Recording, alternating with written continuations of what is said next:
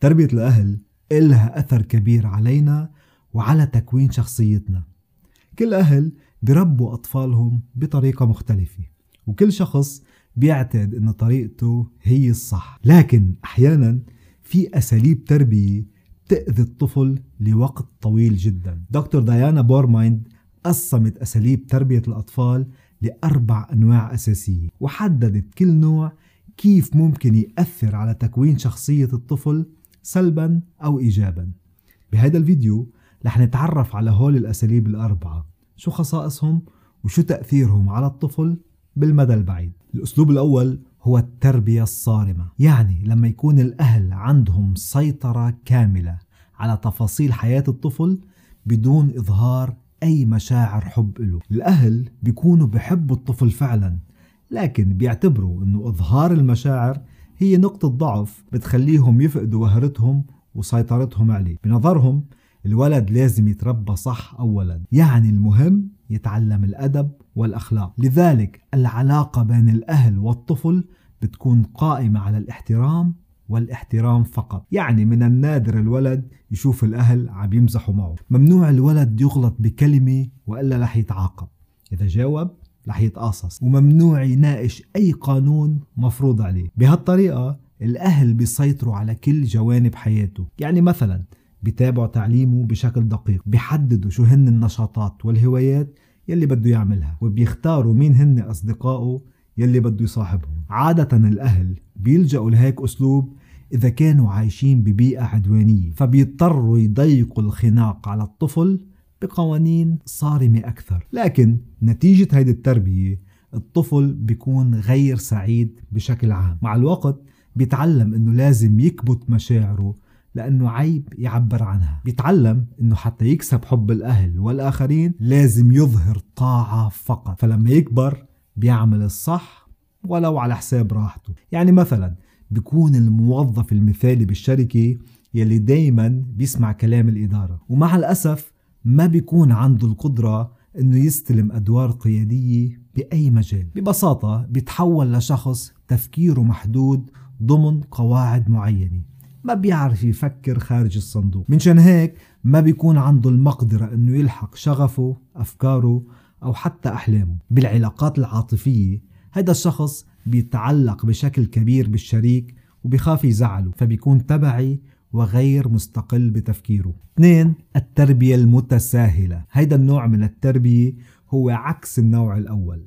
الأهل ما عندهم أي حرج أنه يعبروا عن مشاعرهم للطفل. المشاعر بتطغى على أي تصرف عقلاني لذلك ما بيحطوا لا شروط ولا قواعد على الطفل. هول أنواع الأهل يلي عادة بيكونوا عم بيحاولوا الإنجاب من فترة طويلة أو بتكون أول تجربة لإلهم بتربية الأطفال. لذلك بيكون عندهم حب للولد بشكل كبير. فدايما بيكونوا على استعداد لتنفيذ كل طلباته وحاجاته. يعني دليله دلعه وسعادته أهم من أي قاعدة أو نظام. فالولد هون بلاقي حاله عنده الحرية الكاملة يعمل يلي بده إياه. إذا ما بده يمشي بيحملوه. إذا بده آيس كريم فرح ياخد آيس كريم. إذا ما بده ينام فما بينام وبيضل عم بيلعب. يعني إذا أخطأ ما في أي قاعدة للعقاب. بهيدي الحالة الوالدين بحاولوا يلعبوا دور الصديق أكثر من أنه ياخدوا دور الأهل. وعلى الأرجح الولد بصير يندهلهم باسمهم وما بعيط لهم بابا وماما. نتيجة هالنوع من التربية بتخلي الولد يكبر بدون حدود وبدون قواعد. كرمال هيك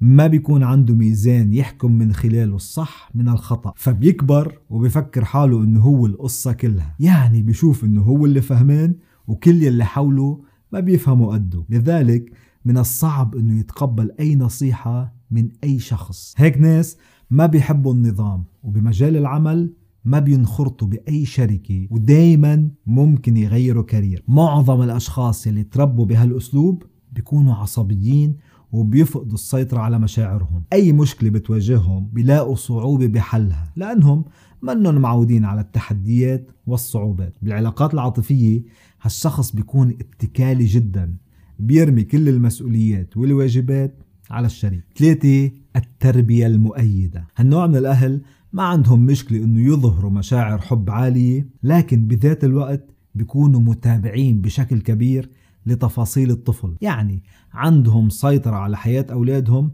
مع ترك مساحة للمناورة. بيشجعوا الطفل يكون عنده استقلالية بيسمعوا حاجاته وآراءه لكن ضمن الحدود يلي مرسومة له يعني الطفل فيه يلعب ضمن أوقات محددة. مسموح ياكل آيس كريم لكن مرة واحدة في الأسبوع. دايما الولد عنده مساحة للنقاش وحرية للتعبير عن رأيه ضمن القواعد يلي مرسومة له. هيك أسلوب تربية بيخلق عند الولد ثقة عالية بالنفس بيطور مهارات كلامية وتحليلية بوقت مبكر بحياته. بالمدرسة بيكون عادة من المشاركين وبيقول رأيه بدون أي خجل. فبصير يعرف الولد يعبر عن مشاعره وما يكبتها جواته لأن ما بيشوف فيها أي عيب. ولما يكبر بيعرف أنه في قوانين موجودة لكن بيتبعها فقط إذا كانت منطقية ومقنعة. هول الأشخاص عادة بياخدوا أدوار قيادية بالحياة. بالعلاقات العاطفية هذا الشخص بيسمع للطرف الآخر بحاول يشاركه اهتماماته وطموحاته لأنه بيكون مكتفي ذاتيا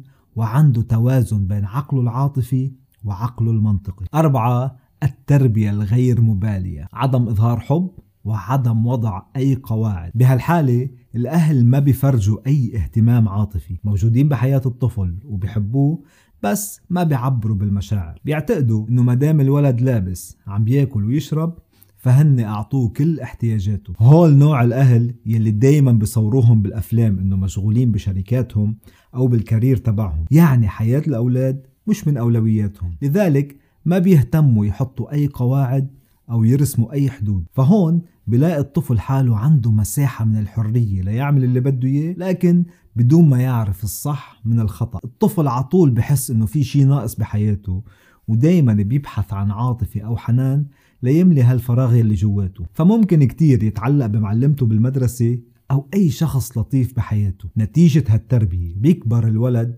وحاسس إنه ما عنده أي قيمة لنفسه. يعني بيعتبر إنه شو ما عمل وشو ما أنجز ما حدا رح يهتم وما حدا رح يلاحظ. بالمدرسة عادة ما بيكون تلميذ ناجح وبيخجل يعبر أو يشارك بالصف. بالعلاقات العاطفية عادة بفتش على شخص أكبر منه سنا حتى يعطيه حنان الأهل والتوجيه الصحيح. أساليب التربية عند الأهل تختلف من ظرف لآخر وحتى ممكن تختلف من ولد لآخر. يعني حتى نفس الأهل ممكن يستخدموا أكثر من أسلوب حسب الولد حسب البلد وحسب الظروف المحيطة. نية الأهل تجاه الأطفال طبعا بتكون سليمة لكن أحيانا الظروف بتعاكس.